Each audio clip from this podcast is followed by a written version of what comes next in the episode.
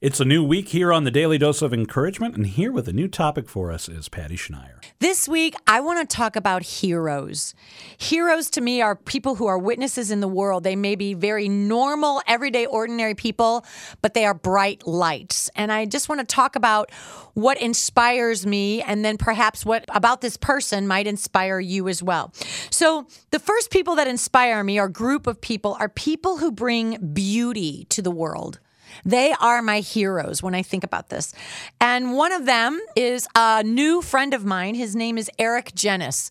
And he is using his incredible gift and talent. He's a virtuoso pianist and composer, and he plays in concert halls all over the world.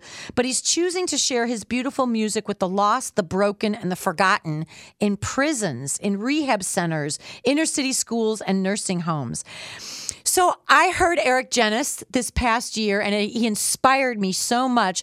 First of all, because of the beauty that he brings to the world, but secondly, how he's sharing his gift. And then he has a song called Hero. And when I heard that song, it actually made me think of all the heroes in my life. And there are many, many more people who have brought beauty into my world. Perhaps these are heroes for you as well.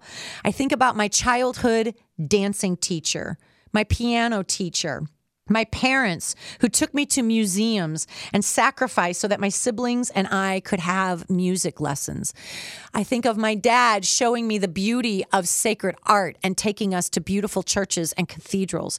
Anyone in your life who has brought beauty and shown you beauty, perhaps you can recognize that person as one of the heroes in your life. And my encouragement for this week is think about those people and maybe text them a thank you or send them a note or reach out and call that person and say, you know what?